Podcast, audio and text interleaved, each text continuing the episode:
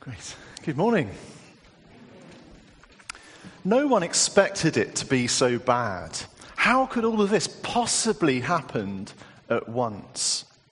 So called Islamic State pull off a series of coordinated attacks on the UK uh, in an unprecedented scale.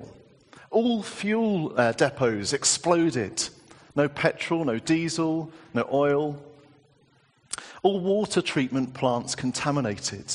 All our tap water is made lethal. All banks brought down. No credit cards or debit cards working anywhere. No transactions online. You can't withdraw any cash. No one gets paid. And then they couldn't get to work anyway. The United Kingdom is paralyzed. Now, before you start worrying, you haven't missed the news this morning. Um, I made that up. I can reassure you of that. But just imagine it for a moment. Imagine the panic. Imagine the despair, the fear. And this is perhaps something close to how the people were feeling who the prophet Joel was addressing. There seems to have been a, a huge plague, plague, of locusts. And uh, unless you have a special interest in this area, you probably haven't given much thought to locusts like me, uh, or what locusts can do when they get together. But it's a very real and major problem. Locust swarms are an issue in the present day and uh, described as natural disasters in the places where they strike. I Don't know if you can make that out, but there you go, there's millions of locusts there. According to the National Geographic, uh, a, a, desert locust swarm can be 460 square miles uh, in size. Uh, they can pack between 40 and 80 million locusts into one square mile. Sorry, it's less than half a square mile, one square kilometre. And each locust can eat its weight in plants every day. So a swarm of that size would eat something like 192 million kilograms of plants every day. So 192 bags of sugar every day. It's a big problem. A big problem. And whilst we do, of course, depend on agriculture, we're perhaps a bit less in touch with the seriousness of these effects. After all, we just pop down to the supermarket, don't we? We buy imported food from somewhere else. Big deal. But what if your crops are your only source of food? What if there are no supermarkets or alternative supplies? What if you don't have sophisticated long term food storage solutions? What if you really had to rely on today's crops? Well, that's the situation in Joel's day. Uh, please read with me from Joel chapter 1, verse 1. It's on page 911, 911 in the church Bibles. Joel chapter 1, verse 1.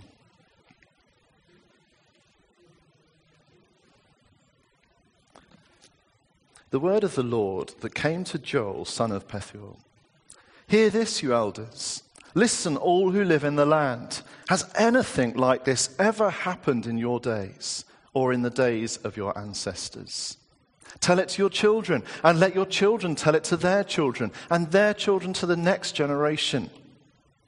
What the locust swarm has left, the great locusts have eaten. What the great locusts have left, the young locusts have eaten.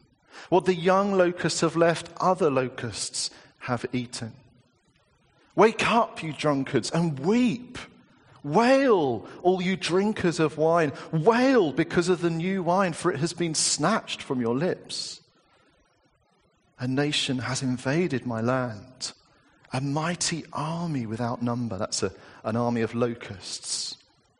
It has the teeth of a lion, the fangs of a lioness. It has laid waste my vines and ruined my fig trees. It has stripped off their bark and thrown it away, leaving their branches white mourn like a virgin in sackcloth, grieving for the betrothed of her youth.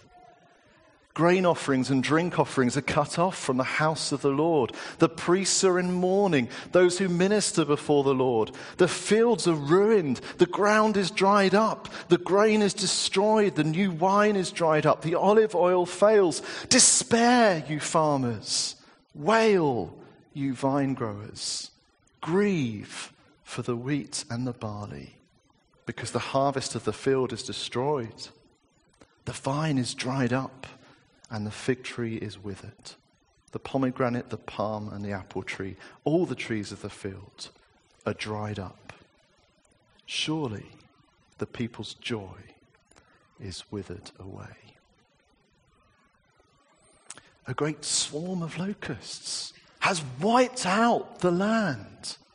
The nation is paralyzed. The, destruct- the destruction is on a scale like they've before never seen or heard of. Verse 10 summarizes it well. The fields are ruined, the ground is dried up, the grain is destroyed, the new wine is dried up, and the olive oil fails. And for this, for this people, that meant no food, starvation. They couldn't pop to the supermarket or resort to the food they'd stockpiled in their deep freezer. All they could do was despair, weep, wail, mourn, and grieve. Surely the people's joy, verse 12, is withered away. There is no happiness to be found, no laughter, no gladness. This people were broken by this catastrophic disaster. The scale is immense. Verses 17 to 20 extend, the suffering of the, extend to the suffering of the land and animals. The seeds are shriveled beneath the clods. The storehouses are in ruins. The granaries have been broken down, for the grain has dried up. How the cattle moan. The herds mill about because they have no pasture. Even the flocks of sheep are suffering. To you, Lord, I call.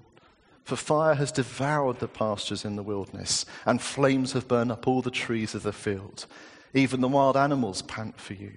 The streams of water have dried up, and fire has devoured the pastures in the wilderness. Maybe a wide scale IS attack on UK soil might give us something of a, some kind of parallel to the despair of this people. But we're yet to reach the depths of their problems. I realize this is probably sounding depressing enough, but we're yet to reach the depth of their problems. There was a hint of it in verses 8 and 9. I don't know if you saw that. Mourn like a virgin in sackcloth, grieving for the betrothed of her youth. Grain offerings and drink offerings are cut off from the house of the Lord. The priests are in mourning, those who minister before the Lord.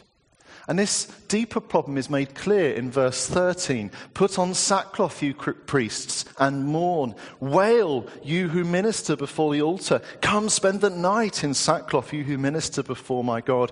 For the grain offerings and drink offerings are withheld from the house of your God.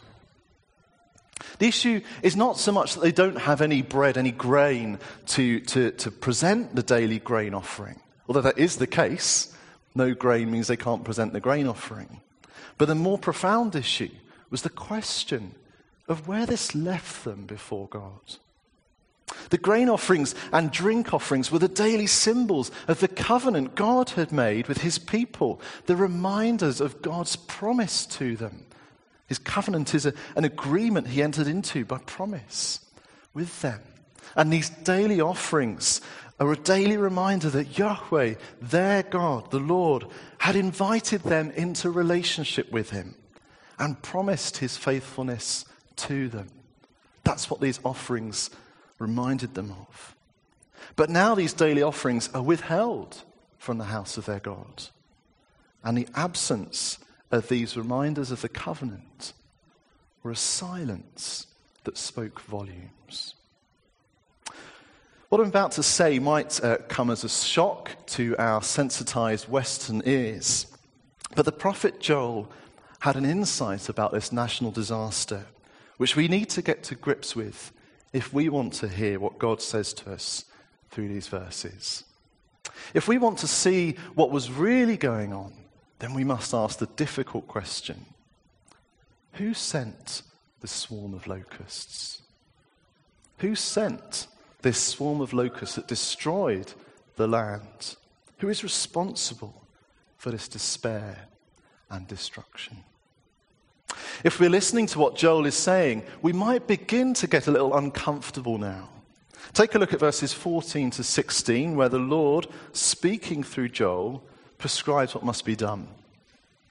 Declare a holy fast. Call a sacred assembly. Summon the elders and all who live in the land to the house of the Lord your God. And cry out to the Lord. Alas for that day, for the day of the Lord is near. It will come like destruction from the Almighty. Has not the food been cut off before our very eyes? Joy and gladness from the house of our God. What must they do? Cry out to the Lord. Why? Because the Lord is behind the events which have destroyed them. The Lord, Yahweh, is behind the events which have destroyed them. It's not the case that some other third party has attacked them and they're to cry out to the Lord to see if he might wade in and help them. The Lord himself is the one who's against his own people. And so, if they're to receive any relief, it's to the Lord they must cry. The destruction that had come on them was destruction from the Almighty. In the original Hebrew language of Joel, there's a word play on, on the words destruction and almighty. In English, we might say something like uh, overpowering from the overpowerer. That all this is from the Lord is reinforced by the phrase, the day of the Lord. It's His day, it's of Him. This is a key phrase in Joel, and we'll return to it next week in part two. For now, we must just try and feel the desperation of this people who have not only lost their provisions and their livelihood, but the very covenant relationship with their God that defines them as a people has a great big question mark hanging over it. They are recipients of judgment from the Lord their God. They were the people who the Lord their God had called into special relationship with himself. But instead, joy and gladness is cut off from the house of their God. Where do we fit into this picture? Where do you, where do I fit into this picture this morning? Maybe you're wondering how this applies to me. What is God saying to me through this?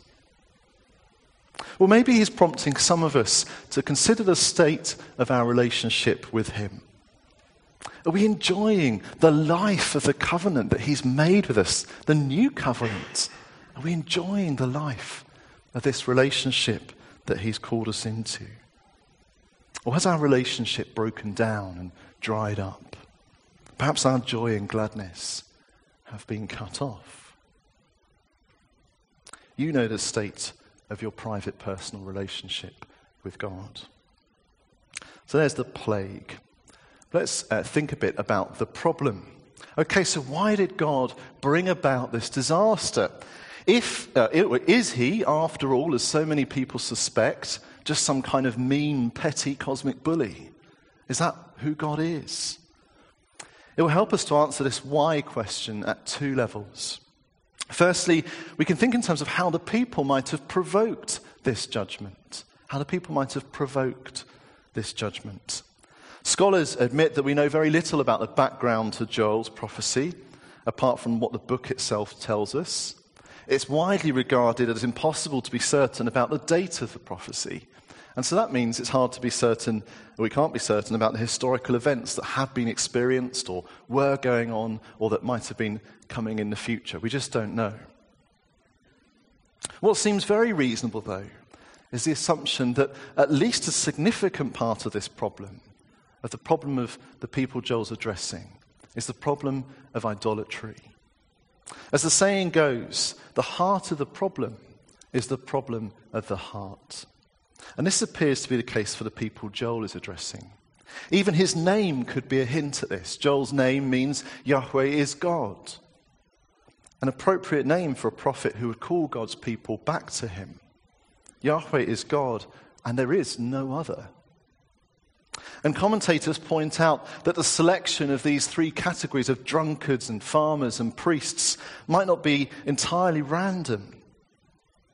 The text itself refers to drunkards, and it's not a wild leap to assume that the people were indulging in the practices of the people who lived in the land before them.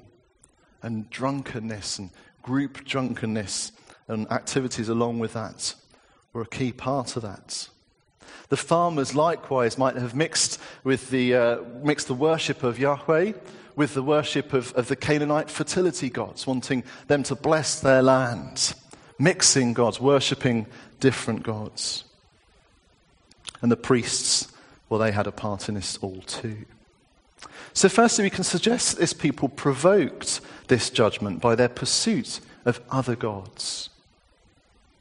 Secondly, though, we must answer this why question, why judgment, at a different level. Sure, these people deserve this judgment. God was just to act, however uncomfortable it makes us feel. God was just to act in the way he did. That must be true from what we know of God. But on another level, there was a reason behind God sending this judgment, which becomes clear as we go on into chapter 2. You see the, a hint of this in verse 1 of chapter 2. Verse 1 of chapter 2 Blow the trumpet in Zion, sound the alarm on my holy hill. Let all who live in the land tremble, for the day of the Lord is coming. God says, blast the trumpet as an alarm, a warning. A ram's horn trumpet would be sounded as an alarm if an enemy was approaching to attack. God is warning that he's approaching to attack. God is saying, look out. This current locust swarm and all its destruction is more than just judgment for the people's heart rebellion. This current locust swarm and all its destruction is a warning, an alarm, a mini judgment, if you like, to get God's people's attention and warn them of the greater, ultimate judgment that's still to come. Chapter 2 continues using the present, real locust invasion as a picture of the future universal judgment, the day of the Lord, which we'll think more about next week. Blow the trumpet in Zion, chapter 2. Sound the alarm on my holy hill. Let all who live in the land tremble, for the day of the Lord is coming. It is close at hand, a day of darkness and gloom, a day of clouds and blackness, like dawn spreading across the mountains. A large and mighty army comes, such as never was in ancient times, nor ever will be in ages to come. Before them fire devours, behind them a flame blazes. Before them the land is like the Garden of Eden, behind them a desert waste. Nothing escapes them. They have the appearance of horses. They gallop along like cavalry. With a noise like that of chariots, they leap over the mountains, like a crackling fire consuming stubble, like a mighty army drawn up for battle. At the sight of them, nations are in anguish. Every face turns pale. They charge like warriors. They scale walls like soldiers. They all march in line, not swerving from their course. They do not jostle each other. Each marches straight ahead. They plunge through defenses without breaking ranks. They rush upon the city. They run along the wall. They climb into the houses like thieves. They enter through the windows. Before them, the earth shakes. The heavens tremble. The sun and moon are darkened, and the stars no longer shine. The Lord thunders at the head of his army. His forces are beyond number, and mighty is the army that obeys his command. The day of the Lord is great, it is dreadful. Who can endure it? Despair is the right response to such a future. Except it doesn't have to be. It doesn't have to be. Remember, God is giving this as a warning and warnings usually come with an alternative. When we give a warning, we normally warn because there's an alternative. And an alternative is exactly what God pleads for in verse 12 and following. Even now, declares the Lord, return to me with all your heart, with fasting and weeping and mourning rend your heart, this tear your heart, break your heart, and not your garments. Return to the Lord your God, for he is compassionate and gracious, slow to anger, and abounding in love. And he relents from sending calamity. Who knows? He may turn and relent and leave behind a blessing, grain offerings and drink offerings for the Lord your God. Blow the trumpet in Zion, declare a holy fast, call a sacred assembly, gather the people, consecrate the assembly, bring together the elders, gather the children, those nursing at the breast. Let the bridegroom leave his chamber, his room, and the bride her chamber. Let the priests who minister before the Lord weep between the portico and the altar. Let them say, Spare your people, Lord. Do not make your inheritance an object of scorn, a byword among the nations. Why should they say among the peoples, Where is their God? So God sends a judgment as a warning, an opportunity to repent, an alarm, alerting people to the danger they're facing if they don't repent. What God really desires, though, is that people return to Him. Such is the grace of God that He pleads with this unfaithful people to return to Him.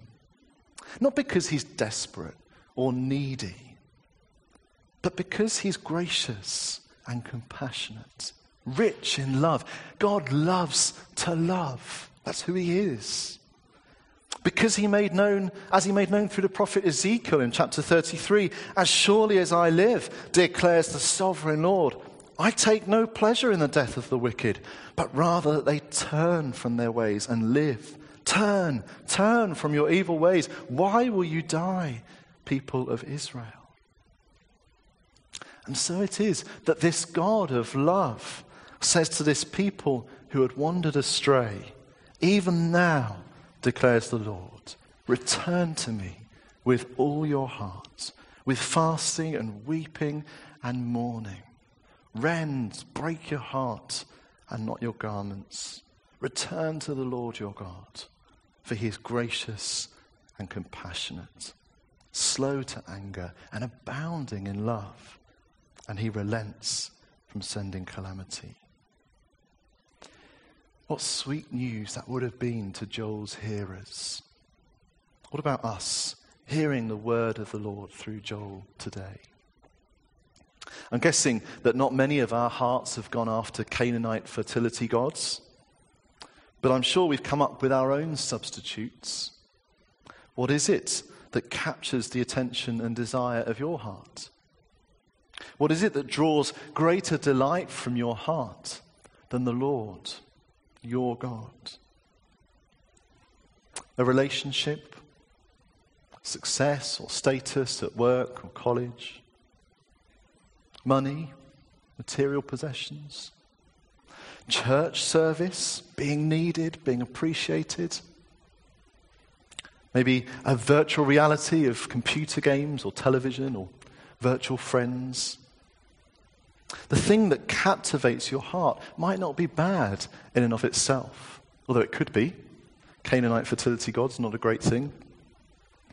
But the issue is the captivation of our hearts. What would it look like for you to fix your whole heart on God? How would your wholehearted love of God affect your, your personal life, your daily life, your personal mission, your front lines? What would it mean to live this wholehearted life for God there? And uh, that's a, a, big challenge. But we also have uh, another big challenge for us in our church life as well. As a leadership, we're beginning to be excited about vision and things for, for the future. We've got some uh, ideas and plans that we're beginning to work on. But a key priority we've realized must be our heart relationship with God. We can do amazing programs, we can have fantastic community fun days, we can do everything. But unless we have that heart relationship with God, unless that's there underneath everything we do, then we're in great danger. Even as we think about the forum later on this morning, where are our hearts with the Lord our God? This age old tension is captured well in the 18th century song by Robert, Robert, Robert Robinson, great surname, uh, though some words are outdated. But the, uh, the song is Come, thou fount of, every, fount of every blessing, tune my heart to sing thy grace. And it goes on to talk about Jesus seeking us when we're strangers, wandering from the fold of God. And uh, in this verse, verse 3, Oh, to grace, how great a debtor daily I'm constrained to be. Let that grace, Lord, like a fetter, bind my wandering heart to thee. Prone to wander, Lord, I feel it. Prone to leave the God I love. Take my heart, oh, take and seal it. Seal it from thy courts above. And as that song rejoices in, we can return on the basis of the character of our God. Here, chapter 2, verse 13 again Return to the Lord your God, for he is gracious and compassionate, slow to anger and abounding in love, and he relents from sending calamity. For some reason, this fundamental characteristic of God's nature is often forgotten by those who should know better. I can forget it sometimes when I convince myself that God won't want me to return to Him following my personal rebellion. The Pharisees of Jesus' day stumbled on this too. Uh, you might want to, uh, I'm just going to read some verses from Luke chapter 15 to finish. And as I do, if you want to follow those verses, it's on page 1049. You might like to just close your eyes and, and reflect. It's up to you. But uh, I'm going to read a, quite a decent chunk. But as I read, I invite you to reflect on what God is saying to you today. Reflecting on the judgment of the locust invasion. Is God maybe trying to get your attention through anything in your life today? Where is your heart? Is God calling you back? Just going to read uh, from this account in Luke's Gospel. This is the heart of God. This is God's heart to all of us here today. Now, the tax collectors and sinners were all gathering round to hear Jesus. But the Pharisees and teachers of the law muttered, This man welcomes sinners and eats with them. Then Jesus told them this parable. Suppose one of you has a hundred sheep and loses one of them. Doesn't he leave the 99 in the open country and go after the lost sheep until he finds it? And when he finds it, he joyfully puts it on his shoulders and goes home. Then he calls his friends and neighbors together and says, Rejoice with me, I have found my lost sheep. I tell you that in the same way there'll be more rejoicing in heaven over one sinner who repents than over 99 righteous people who do not need to repent. Or suppose a woman has 10 silver coins and loses one. Doesn't she light a lamp, sweep the house, and search carefully until she finds it? And when she finds it, she calls her friends and neighbors together and says, Rejoice with me, I have found my lost coin. In the same way, I tell you, there is rejoicing in the presence of the angels of God over one sinner who repents. Jesus continued, There was a man who had two sons. The younger one said to his father, Father, give me a share of the estate. So he divided his property to, between them. This was a disgraceful act of this son. He might as well have said, Father, I wish you were dead. You'd be better off to me dead. Not long after that, the younger son got together all he had, set off for a distant country, and there squandered his wealth in wild living. After he spent everything, there was a severe famine in that whole country. He began to be in need. So he went and hired himself out to a citizen of that country who sent him to his fields to feed pigs. The bottom of the pile for a Jewish person. He longed to fill his stomach with the pods that the pigs were eating, but no one gave him anything.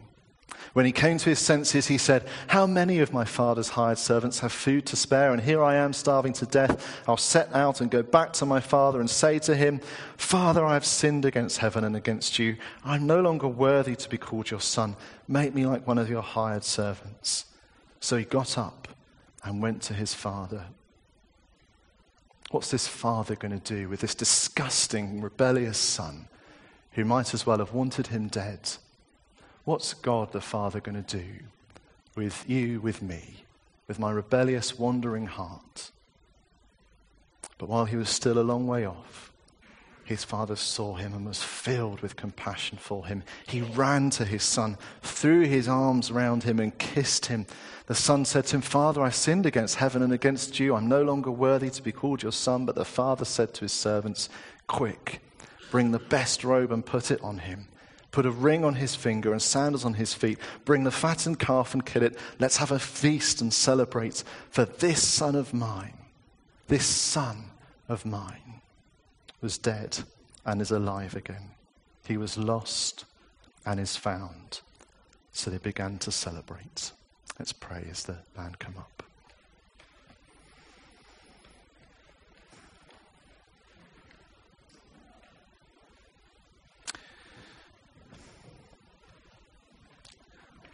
My Father, I thank you so much that we can be confident of your heart as we examine our hearts and reflect today on, on how we are prone to wonder, how we get distracted by the, the, the bling of uh, things in life. Things which may be good in themselves, but we give them that place in our hearts which should be reserved for you alone. And as we examine our hearts today, Father, we could be in fear and trembling. We could be in despair. We could just be mourning and grieving. But Father, thank you that you have given us this sure uh, invitation to return. That you have made it so clear to us that you don't want us to stay in that place. That you don't leave us where we are. You love us too much to leave us where we are.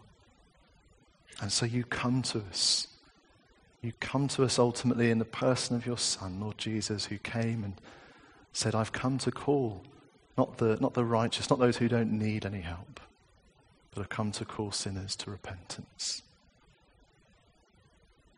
And so, Lord, we thank you that we have that call today, that invitation to return.